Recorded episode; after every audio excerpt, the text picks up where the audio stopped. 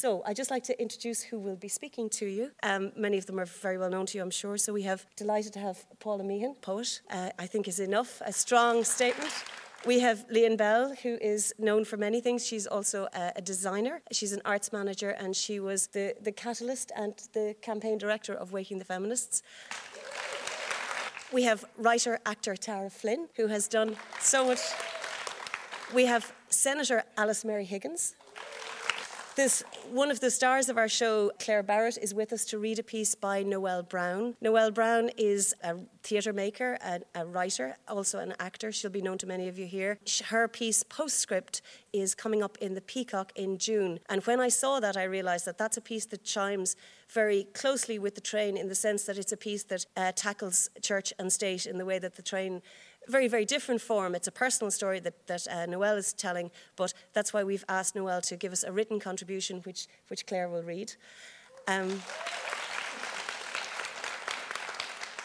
And Anna Cosgrave is um, a parliamentary assistant to, to Senator Lynn Ruane uh, as, as, one of her roles, but she's also a, a, model young activist in the sense that she doesn't just uh, wear the t-shirt. Actually, she invented the t-shirt. So every time you've seen a, a, repeal top, that is Anna's campaign, and it's been massively successful. And she will tell you a little bit about that.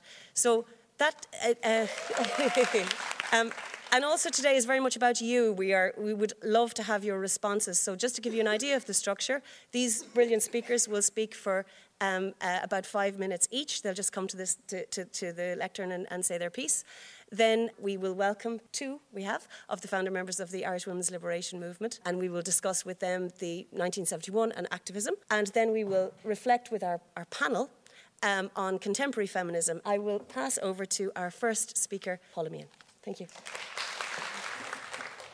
I, I, appreciate the chance to stand here and talk to you today. Um, I'm wearing my hat as a member, a founder member of the Artists Campaign to repeal the Eighth Amendment here, so I'm going to talk about that. Uh, the Artists Campaign to repeal the Eighth Amendment was founded two years ago by a group of artists Cecily Brennan, Eithne Jordan, Alice Maher, Cindy Cummins, Leah Mills, myself, and others. We were determined to challenge the way things are and have been for women, and by extension, all other citizens bound by and suffering under the malign oppression of the Eighth Amendment of the Constitution. Ireland's Constitution mentions women only twice. Firstly, to say that her place is in the home, Article 41, And secondly, to say that the fetus has exactly the same rights as the mother, Article 43.3. The Eighth Amendment of the Irish Constitution was added after a referendum in 1983. The Eighth Amendment enshrines what are essentially theocratic values, and who, whatever one's gender, wants to live in a theocracy that denies basic human rights to anyone with a womb. It is our conviction that now is the right time for repeal. If we fail in this generation to secure a secular republic based on humanist values, then the future is too bleak to contemplate. We condemn yet another generation to crucifixion and we leave ourselves open to other theocracies coming down the line, other oppressions. There is no doubting this unless and until we create a secular republic, a law based republic founded on the principles of respect, equality, and justice for all, then we will always be vulnerable to the often illogical and always prejudiced views of the theocrats. The thing about oppression is that it becomes so culturally bound into the psyche that it becomes internalized. And we begin to do the work of the theocracy ourselves in our heart of hearts to oppress ourselves. We crucify ourselves in shame and self blame. That has to stop. We need to put the blame for this pernicious amendment back where it belongs on the Catholic Church and its barbaric agents. We must refuse the shaming of women. We must direct the shame back at the spineless cohort that still, despite the reams and years of evidence of criminal abuse, does the bidding of a discredited church. We must resist this pernicious amendment to a constitution that was ghost written by an archbishop. The statement, which I'll read, and it's at the heart of the Artist campaign, um, is as follows. The Eighth Amendment of the Constitution of Ireland, Article 43.3, inserted in 90, 83 has prevented our doctors and our legislators from providing proper care to women in Ireland. The resulting physical and emotional trauma inflicted on women is inexcusable and an ongoing cause of shame for Irish citizens. The Eighth Amendment undermines the status of the Irish Constitution. It is a key source of Ireland's failure to reach international human rights standards and of the state's failure to meet its obligations to vindicate women's human rights we, the undersigned artists, call for the repeal of the Eighth Amendment of the Irish Constitution and for action, action by our elected legislators to provide women in Ireland with modern reproductive health services in line with best medical practice and international human rights norms. Now, that statement is, is up online at www.artistrepealthe8th.com, and the 8th is the numeral. And we invite anyone here who identifies as artist to add their name to our statement. We have over 3,000 signatories now visual artists, literary artists, theatre artists, actors, performance artists, architects, designers, dancers, choreographers, musicians, people working in film and TV and cyberspace roughly 50 50 male and female to judge by the names, though that is only an indication. All age groups are represented, from people in their 80s to students just setting out on the path of artist. We come from all over Ireland and beyond. We number internationally recognised artists, household names in some cases, but the majority are of the hard working tribe of artists who earn for Ireland a worldwide reputation for cultural achievement, despite and in spite of the failed politics of the state.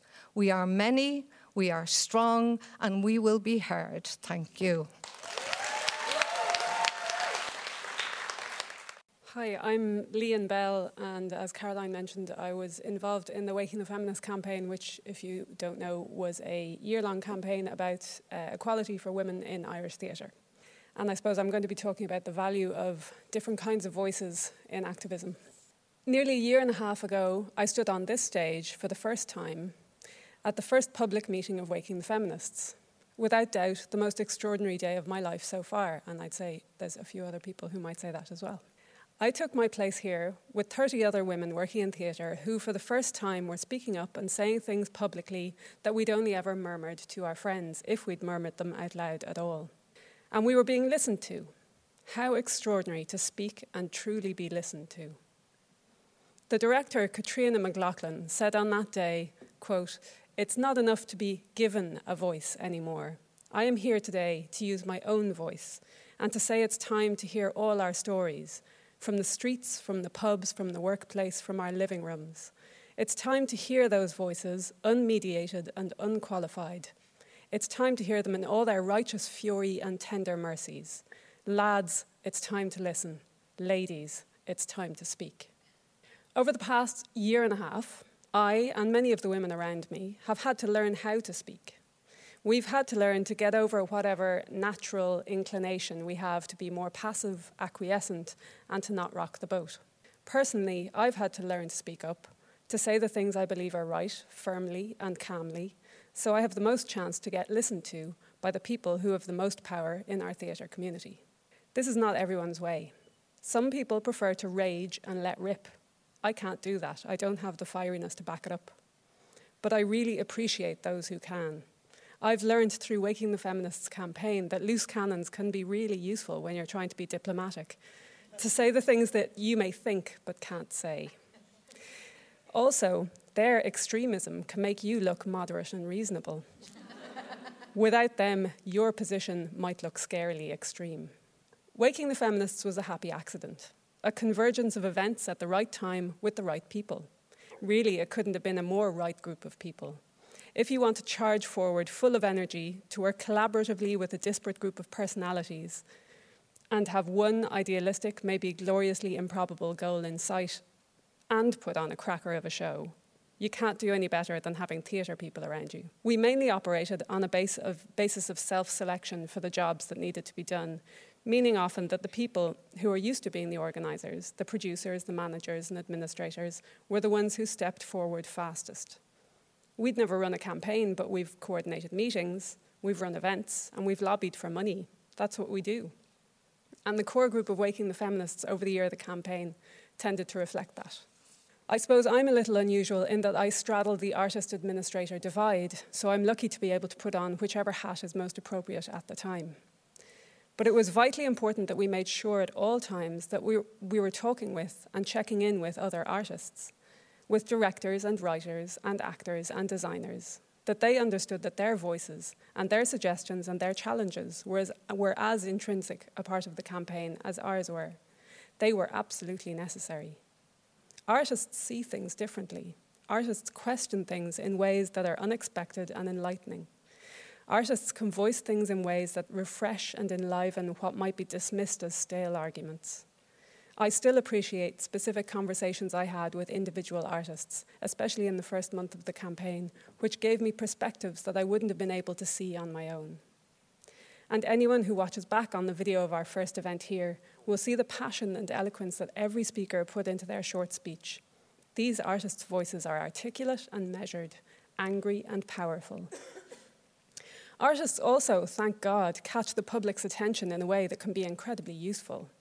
Having someone of the caliber of Meryl Streep, a superb actor with political integrity, come out on your favour turns out to be worth its weight in media gold. And closer to home, when Nidge, aka Tom Vaughan-Lawlor, came out as a stalwart feminist ally at our event here last November, he connected with a different audience again. We've come to the end of a one year public campaign, which proved to be more effective than any of us could have dreamed.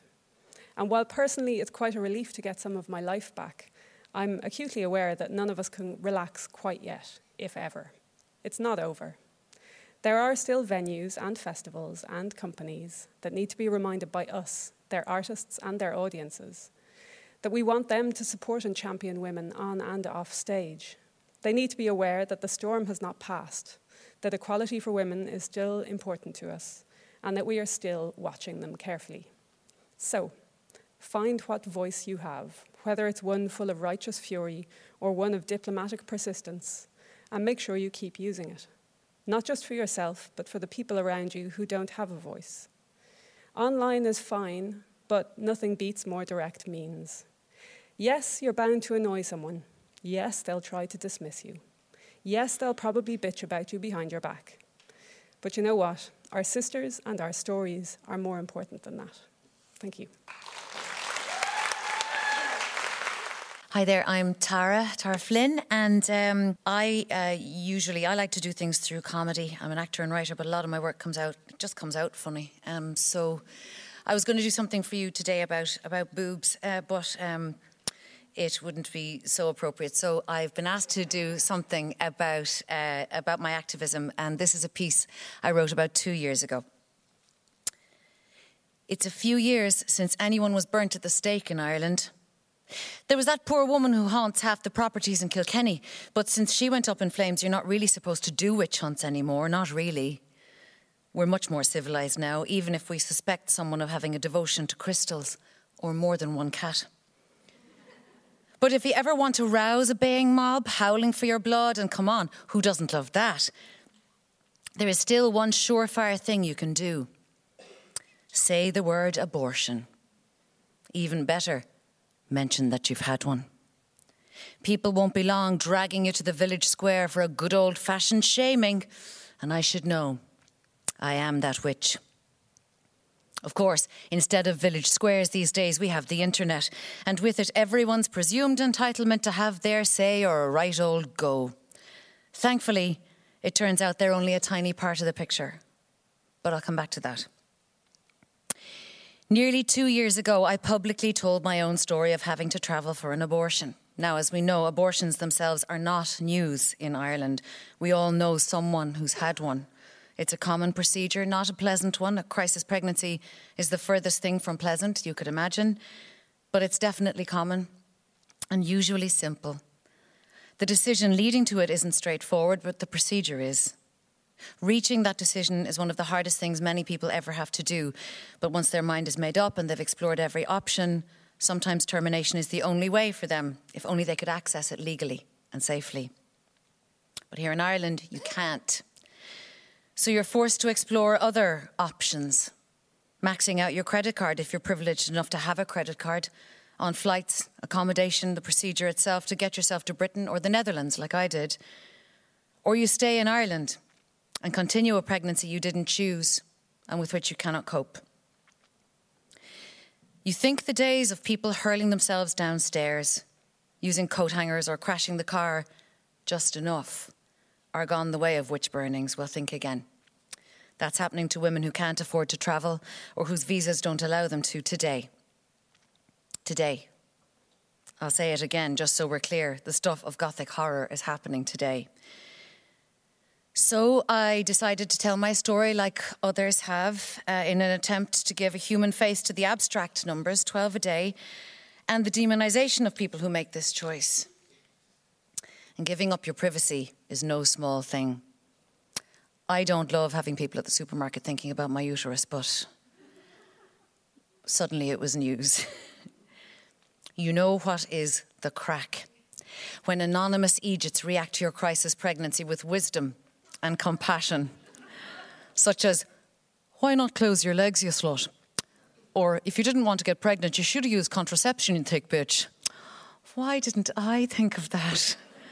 Thank you, boys it is nearly always boys.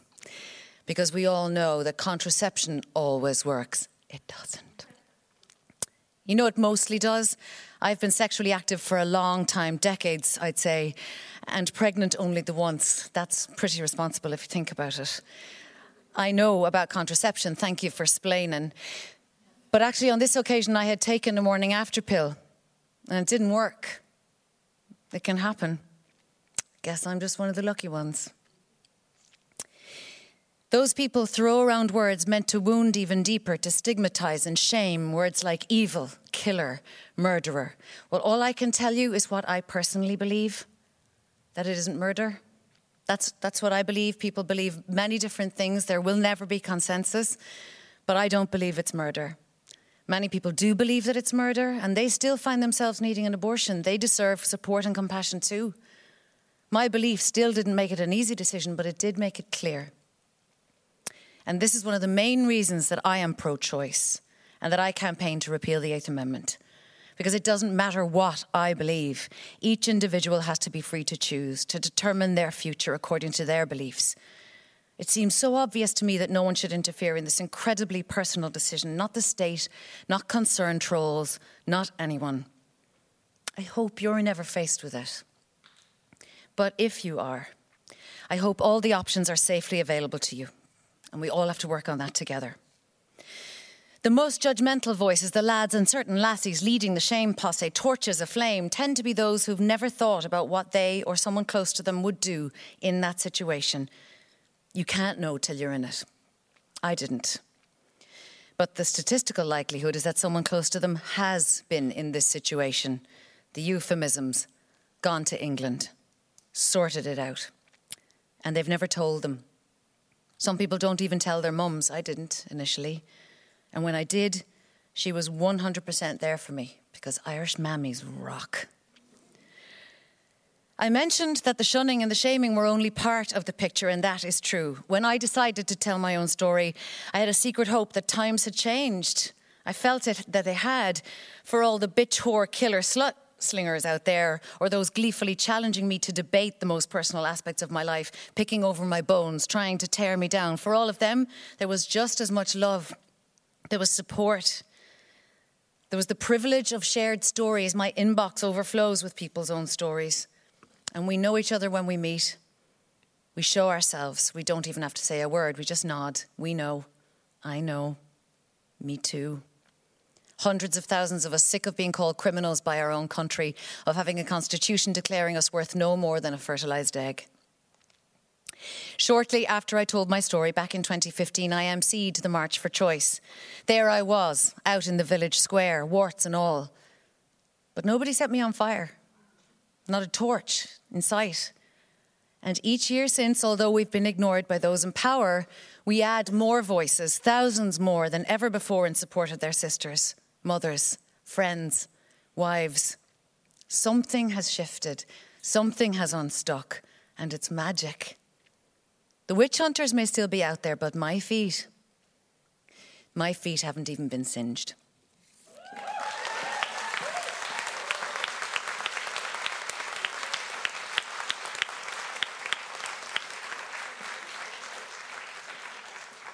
Thank you very much. It's uh, great to to follow so many amazing women, and also, um, uh, I don't. For me, being in a feminist space and being in theatre feel really right together. Um, I know that one of the first times that I saw the, the, the depths of um, inequality that we had in Ireland was for me when I was a 15 year old and I went to a, reading. A friend of mine was involved in the first reading of Patricia Burke Brogan's uh, Eclipsed about the Magdalen laundries. And it was the same year that, uh, for me, I was marching for the very first time um, on the X case as a teenager. And I remember those, those two things at the same time of having this kind of historical thing uncovered and then realizing that it was still there and now. Um, and, and it was really, theatre was, was, was key to me at that time. So I'm, I'm, happy to be in this space in particular talking about this issue. And um, uh, I think, I mean, I think some of what I'm talking about is, is a little bit the, the international picture, what's coming now and what's next and where we are. And um, we are at a moment, you talked, uh, I think Tara said about something shifting. We are at a moment of something shifting. Things are shifting. And we are seeing now that the demand uh, for equality for women, the demand for women's rights, the demand for a remaking of space, of spaces, uh, the demand for space and time, that is happening on a different scale and it's happening everywhere. And I just want to acknowledge, of course, because we're going to have the amazing women uh, of, uh, of the movement in the 1970s, and I think they had that same spirit of ambition. The idea to say, yes, we're going to have a meeting and it'll be in the Mansion House, and we're going to take a significant space. And we'll put the invitation out on the 14th, I think you're saying on the 14th of April that year, and, uh, and create a space. And when you create space and time, and when you demand space and time, what happens is many, many other voices that have been silenced come through. And that's why they had a thousand people turning up there. And that's why when things like the Waking the Feminist movement and others, every time that a battle has gone into to open up a new space for debate and for, for the debate on equality, it's amazing who comes through, and it's amazing how many other voices come through. And I think we're seeing right now there is um, something Paula said. We talked about I think it was when inequality is, is culturally bound into the psyche.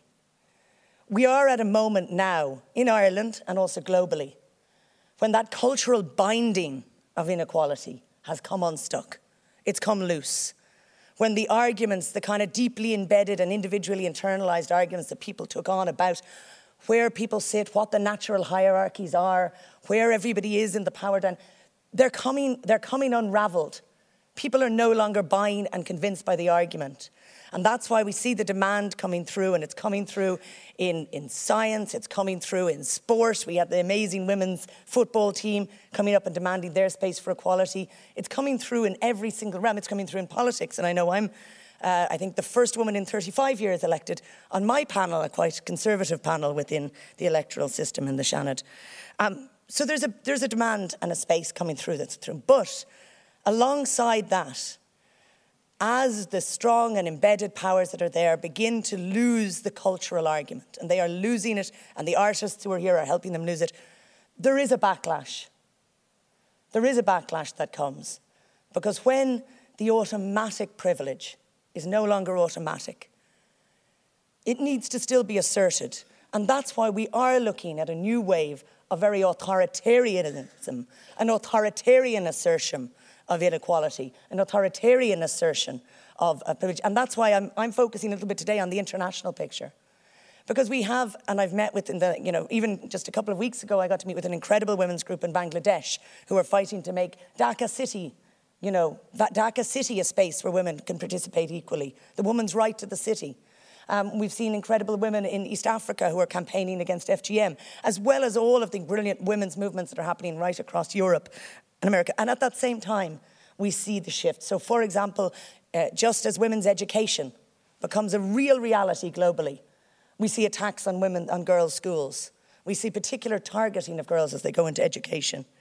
Uh, just as we finally nearly have real legislation on domestic violence and on violence against women, we see Russia decriminalizing domestic violence, making it okay and legal again because they want to establish an authoritarian rule that within the house, the man's rule will be uh, unquestioned by the state. So we're looking at that. We see uh, in Hungary what has been happening. We see the dismantling and attacks on the women's movement that are happening there. We saw in Poland where they amazingly attempted to, to copy our terrible legislation, um, but got the response. But for every piece of repressive new authoritarian step that is taken, we see that there is a women's movement and it's springing up and it is there and it's not silenced. And they've lost the cultural argument and they will also lose the argument on authoritarian. They will lose the forceful argument as well. But it is something we need to acknowledge. And one of the things that we need to acknowledge, and that a very, a very new step on it, is the global gag rule. So those of us who are concerned about abortion will now see um, the latest executive order uh, from um, uh, the, the, President of the United States, in which um, it's, it's making sure that there won't be funding for women's sexual health and reproductive rights from US aid anywhere that there is any potential connection with abortion. But it's going to hit lots of maternity services. And it's coming at a time, for example, when the Zika virus has spread from South America but is now in East Asia. So we have one of the most devastating epidemics. An epidemic, if it didn't just affect women, if it affected others, would be now as the bird flu, on the news every evening as it spreads because of the devastating effect that um, the Zika virus is having on, on pregnant women. Even at that moment of crisis, we see a complete rollback on funding, of potentially billions um, of funding rolled back uh, worldwide. And yet again, there is a response. And this is the pause. I know I sound very negative, but this is just to be real, and we have it. There is a response because it was extraordinary to see that within, within a week of that order, the She Decides movement came into play. And we had many, many nations, and I hope Ireland is not yet there, but I hope Ireland will join them, who came forward and said, We will match and we will replace all the funding that is taken away. And we're going to make sure that we assert uh, women's sexual health and reproductive rights services around the world. So there is there is a grand battle in play, to be clear. And Ireland is in a key central role in it. Not just for the reasons we might think, but also because Ireland is now, next year, going to be the chair of the United Nations Council on the Status of Women. So we're going to be chairing the highest profile UN body to look at the rights of women globally. And, you know, it's important not just because, you know, it's important what Ireland says and what stand we take on all of these issues, because, you know, actually Ireland's probably going to say all the right things and take all kinds of good stands on that international level. But there's also a challenge. We need to say, how can we be taking that in a credible way if we don't get our house in order in Ireland, if we don't face up to the inequalities that we have, to the devastating structures we have? And this is the great thing. I mean, Ireland actually has the chance to be a nation to be a nation who acknowledges the deep and depth of abuse, who acknowledges the systematic inequalities that we have, and who takes the steps to, to lead the way for the world in how you face up to that, in how you acknowledge that, and how you move on. But the problem is, at the moment, I think politically, there's a strong desire to move on without facing the past. And it's not going to be enough to put a veneer of modernity over ourselves as a state or to put a kind of slick of sentimentality over uh, the deep, unequal structures and systems that are in place. A layer of sentimentality isn't enough. We need to pull back the layers. But what we don't like to do is to dig deep, because when we dig in Ireland, we find all kinds of terrible, terrible things. And we don't like to dismantle, because when we dismantle, it comes at cost, it's economically hard, we have to go deep. So the real challenge now for Ireland is are we willing to go digging? And are we willing to start taking apart the structures that are there And are we willing to face up to the obstacles? I'm sure we're going to get a chance to talk about some of those issues, and I think they're there, but it's really important. What I lastly want to kind of say is when we go, as we go into which I think is actually an exciting moment for Ireland to, to, to face up openly to that challenge. When we go into that, I think solidarity is going to be really important. I think the solidarity is there between women and men, and I think mo- lots of men now realise that feminism has been an extraordinary positive gift to them as it's, it's put issues like care on the agenda, it's put issues like intimate partner violence on the agenda.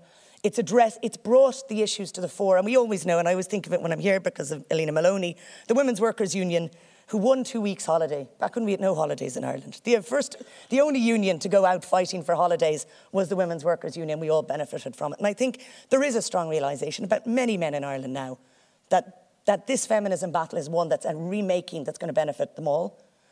But there's also an intergenerational solidarity that's needed because we can't let the issues time out. If we don't face up to the, the, the, the, situation in the mother and baby homes, we need to face up to that so we can battle for rights for lone parents now.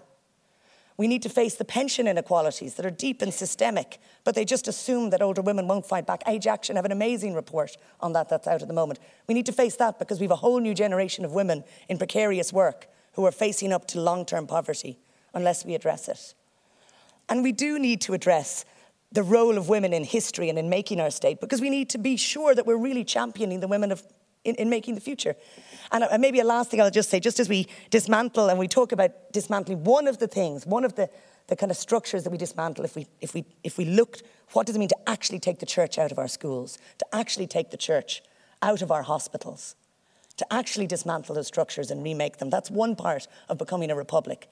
And another part is to say, let's take back the Constitution when another generation, even before the amazing generation of 1970s feminists, the 1930s feminists, who fought so hard against the Constitution, because even then they knew it was bad, you know, who came out and campaigned against. How do we now be true to those women of the 1930s, true to the women of the 1970s who are still with us and are still all campaigning and we're all going to be in it together, and actually take the next step and make sure we take back our Constitution and, I, and we remake it and we make it something fit for a republic, as Paula said. So I think we've an exciting challenge and moment. I think Ireland, small as we are, is kind of in, in the centre of the world when it comes to this issue. We have some of the worst, and we have some of the most powerful and exciting opportunities uh, uh, ahead of us as well. I look forward to us all working and discussing how we're going to make it all happen. So thank you very much. Hello, my name is Claire Barrett, and I'm very honoured to be reading this letter today on behalf of Noel Brown. Abbey Theatre, Abbey Street, Dublin 1. Friday, the 14th of April 2017. Dear Church and State, my name is Noel Brown, and I was born in Bessborough Mother and Baby Home in 1965. I am an actor, playwright, and adoption rights activist. I am writing to tell you about an image that haunts me. The image is of my 18 year old, heavily pregnant birth mother on her knees, scrubbing a convent floor. An 18 year old woman subjugated and shamed for becoming pregnant with me. A shame that I know never left her for the rest of her life. A shame that I inherited and reinforced by church and state all through my childhood with the phrase, bad blood will out. The shaming of me as an adopted person with my bastard status still goes on in 2017. When I approach you, the church and state, with my questions about my birth, my identity, I'm made to feel ashamed for asking. I am made to feel ashamed when I ask for and am denied a birth cert that says, On this day in this year I was born. I am made to feel ashamed when I am told I have no right to my medical records that hold information about my own body. I am made to feel ashamed by strangers appointed by the state when they say, But sure, didn't it all work out in the end? Didn't you have a happy childhood with your adopted family? Why do you want information? You should be grateful for what you have. You were lucky. I feel ashamed when I realise I don't fit in with the generations of blood related families that make you an acceptable citizen of Ireland. You, the state, along with the church, have increased my level of shame this year with a piece of legislation called the Adoption Information and Tracing Bill. A piece of legislation drawn up with little or no consultation with adopted people. A piece of legislation created by people with no experience of being adopted, whose frames of reference are, well, this is what I would want for my child. Except their child has not been separated from them for 20, 30, 40, or 50 years. Those frames of reference are not helpful or relevant when drawing up legislation for adopted people. This piece of legislation will give TUSLA power over every scrap of personal information that pertains to 50,000 adopted people's births. TUSLA, an organisation whose focus is on children, Adopted people are not children anymore. We are adults. Why are they being given our files? TUSLA, an organisation that is not unbiased by virtue of being responsible for those adoptions in the first place. The Adoption Information and Tracing Bill will ask an adopted person to sign a statutory declaration stating that they will never search for a birth parent before they are given access to their birth cert. What will happen if they break this statutory declaration? Will they be criminalised? Mary Hanafin in the early 90s tried to put forward a piece of legislation that would criminalise adopted people for tracing their birth families. Brian Lenihan suggested that might not be a good idea, and it was dropped. I was made to feel ashamed when I questioned this barbaric piece of legislation. I sat in rooms with strangers who had power to change the laws for adopted people and birth mothers and told my story over and over again. And they looked at me and asked, But why are you here? I was there because so many women and men like me are still carrying the shame and trauma that was inflicted on them and they will never be able to sit where I am sitting. As an actor and playwright, I have stood on stage and told my adoption story. People asked, Why would you speak so openly about something so personal? Does it help? Did it make everything better? No. It doesn't make everything better, but it has helped me to find my voice for the anger and grief I feel for adopted people and birth mothers in this country. People were shocked and horrified at my story. We are so good in this country at being shocked and horrified. In 2014, everyone was shocked and horrified at the revelations from the Tuam mother and baby home. The only response from you, the state, was setting up of a commission of inquiry into the mother and baby homes. How many inquiries have we had now? How many tribunals have we had and nothing happens? No one is ever held accountable. In 2017, the Commission of Inquiry revealed what we had already learned in 2014 that yes, Babies and young children were dumped and buried like human trash on the grounds of Tuam Mother and Baby Home. Shock and horror all over again. The only upside of the inquiry is that Bessborough Mother and Baby Home is now on the radar as another chapter in the barbaric practices in mother and baby homes. But we knew that too.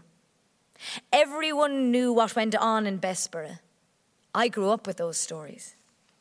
I met with the confidential commission who forms one part of the inquiry into the mother and baby homes to give my story. I repeatedly asked them to investigate if I was part of vaccine trials in Bessborough. I was told that someone would decide if I was a fit candidate to meet with the Commission of Investigation, a separate section of the inquiry. I felt ashamed for asking and have heard nothing since. What does a confidential commission mean? It means they took my hour long testimony and filed it away confidentially. Confidentially means it will go somewhere where no one will see it or read it and nothing will be done. Church and state, you did not do right by my birth mother and you are not doing right by me. I don't feel shock and horror when details of Tuam and Bessborough are revealed. I feel something that rips into the very core of my being. I am weighed down by the grief that it causes me. A deep grief that I have to push away so I can speak and articulate my feelings clearly and try to effect change. I am heartsick, like every birth mother and adopted person in the country. But I'm an artist, and I can make my voice heard. Thousands of adopted people and birth mothers can't. Mind yourself in all this, people keep telling me. And I'm trying, but I am struggling and questioning how I survived Bessborough mother and baby home when so many didn't. And yes, shame has hit me again at 51 years of age. Bad blood will out. My grief is hard to articulate, and you, church and state, just want to give me tea and sympathy when I do speak. Save me your emotional speeches in the Dáil in the aftermath of Tuamenda. They are no use to me. I have heard it all before, and it does nothing to change the situation. I don't want your sympathy. I want your lawmaking. I want to feel equal to every other citizen in Ireland and not remain a reminder of our terrible past and one that needs to shut up and get over it. Karl Marx once said, The tradition of all dead generations weighs like a nightmare on the brains of the living. Take me out of this nightmare and give me equality as an Irish citizen. Give me my medical information, my birth cert, my identity, and prize the steely grip of the Irish church and state off my body, my name, and my very existence. Yours, Noel Brown.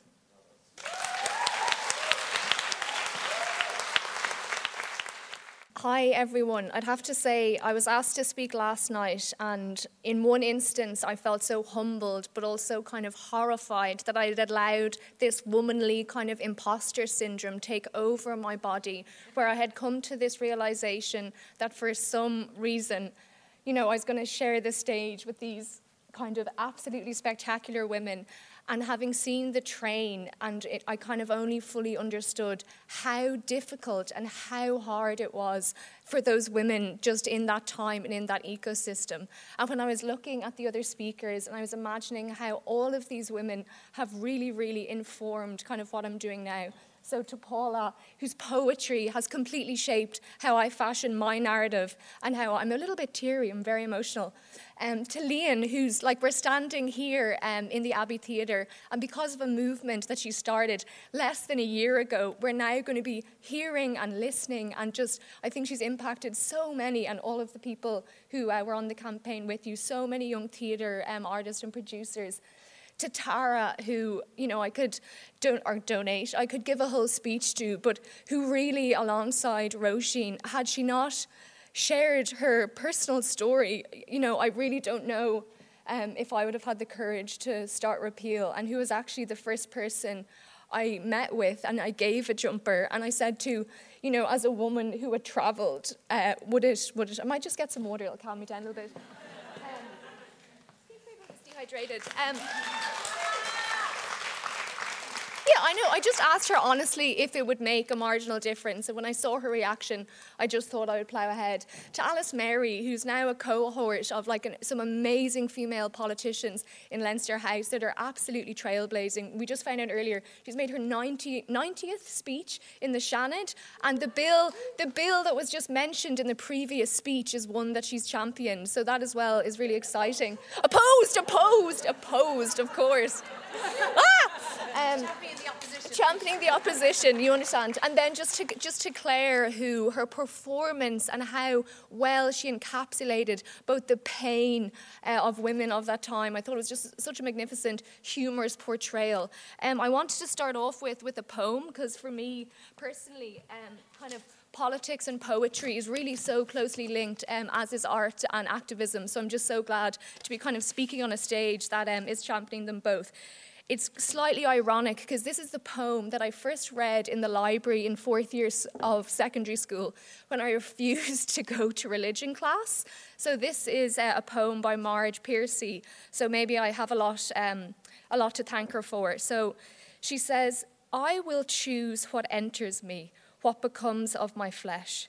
Without choice, no politics, no ethics live." I am not your cornfield, not your uranium mine, not your calf for fattening, not your cow for milking. You may not use me as your factory. Priests and legislators do not hold shares in my womb or my mind. This is my body. I give it to you. I want it back. My life is a non negotiable negotiable demand. So, yeah, thank you to Marge. So, I know. Um, I know Caroline just wanted me to talk a little bit kind of about my personal journey and then a little bit about kind of youth activism. And I suppose it was in sec it was actually when I was much younger, maybe before secondary school, when I was 10 or 11, and I was at a sleepover of a friend who now actively campaigns against me. And in the sleepover, uh, we were saying the rosary um, as you do um, in a kind of a provincial town uh, in Wicklow. And it was then I was handed my first um, anti abortion propaganda. And it was then and there I started questioning the church. I asked, why is the only female iconography, um, you know, a, a, virgin woman? It just did not make sense to me. And even to this day, when I meet girls, I know that their parents are saving up money to buy them communion dresses. And should that have been the case a few years ago, not so long ago, should they have found themselves in a, in a pregnancy out of wedlock, they would have been enslaved and kidnapped. So I'm just constantly reminded about that, that time in my life around, around my communion. Um, but just to kind of uh, plough on, so when I was in in university, I suppose I was coming to kind of know this whole idea around feminism in more of an academic and intellectual sense. I know Jean Sutton uh, is in the audience, and she had started a magazine called Siren. And I actually remember at the night of the launch after that, and Senator Sabone was speaking. I didn't feel confident enough. I didn't think I had read as much as some of the other girls to really kind of proudly say that I was a feminist. And I think it wasn't until the Savita, the Savita Vigil, um, around that time, I had been studying various different birthing practices across Bolivia, and I'd been cross, compare, uh, cross comparing kind of tribal, matriarchal um, pregnancy practices, and I had never looked at Ireland. And on the night of the vigil, going back to my room, it just exploded. I could not believe. I felt so ignorant and kind of so foolish. So, that I suppose is when the wrath was unleashed. Um, yeah. Um, in terms of where repeal is at now, I think it was meeting uh, Lynn Ruane, who I now um, kind of work for part time. And I had just begun the jumpers, and she was speaking at Body and Soul kind of about class and activism. And when she said, that she hadn't understood in an intellectual sense the term feminism until she was 26, or that, you know, she didn't really understand the contraceptive pill when she felt pregnant at 15. It was when how I was looking at how I was approaching my feminism was just turned uh, completely upside down. So I kind of have a lot, uh, a lot of thanks to, to give to her and even her daughter, who's going to be an absolutely amazing um, activist. She's really, really brilliant. I want to say that it's so amazing to be in a room with Nell and Maureen, who are going to hear from later, because the girls that I meet who are in university and there's a secondary school demonstration on Wednesday, they are so enraged. They are so well equipped with the feminist narrative and the feminist language. And they do constantly reference and realize how much more difficult it was for women um, kind of before our time. So I am very excited. Like in UCD, there's Hazel Nolan. In DCU, there's Alana Kern. There's these amazing, really young um, activists, and I feel like really hopeful um, for what's going to happen. But I'm just going to finish on a poem, and it's by a friend, um, Sarah Maria Griffin, and she had written a poem and met with a director, and they made this piece uh, on the beach, and that's kind of where I properly met Roisin Ingle as well. And throughout this journey, I remember going into it being like, I have a skin of metal.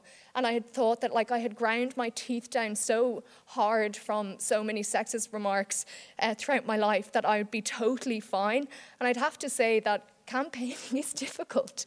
Like, it is, you know, it's pretty hard. So, yeah, I definitely just owe a lot of thanks to them. So, this is Sarah Maria Griffin's poem, We Face This Land. And thank you for having me. Oh my gosh, this is my Abbey debut. Centuries ago, women accused of witchcraft faced, amongst other ordeals, trial by water. Tied to a chair or run under a boat, if she survives the drowning and floats, she's a witch. If she dies, she's a woman. We are not witches, but if the church and state insist, then let us be the descendants of all the witches they could not drown. This heirloom of trauma, this curse this agony of water in order to hold agency over our bodies. Not all of us have survived. The waves do not part. There are no miracles here. When the stethoscope is a crucifix on your belly, how do you have any choice but the water and fair medical treatment on, on another land? A body is a body, is a body, is a body, is a body, is a body. Not a house, not a city, not a vessel, not a country the laws of the church have no place on your flesh. A veterinarian will abort a calf if a cow is falling ill. How is it that livestock is worth more to this land than us? Eleven women every day leave Ireland seeking an abortion abroad. We ask for the land over water, home over trial, choice over none. For our foremothers, ourselves, the generations yet to come, witches or women, these are our bodies which shall not be given up. Thanks.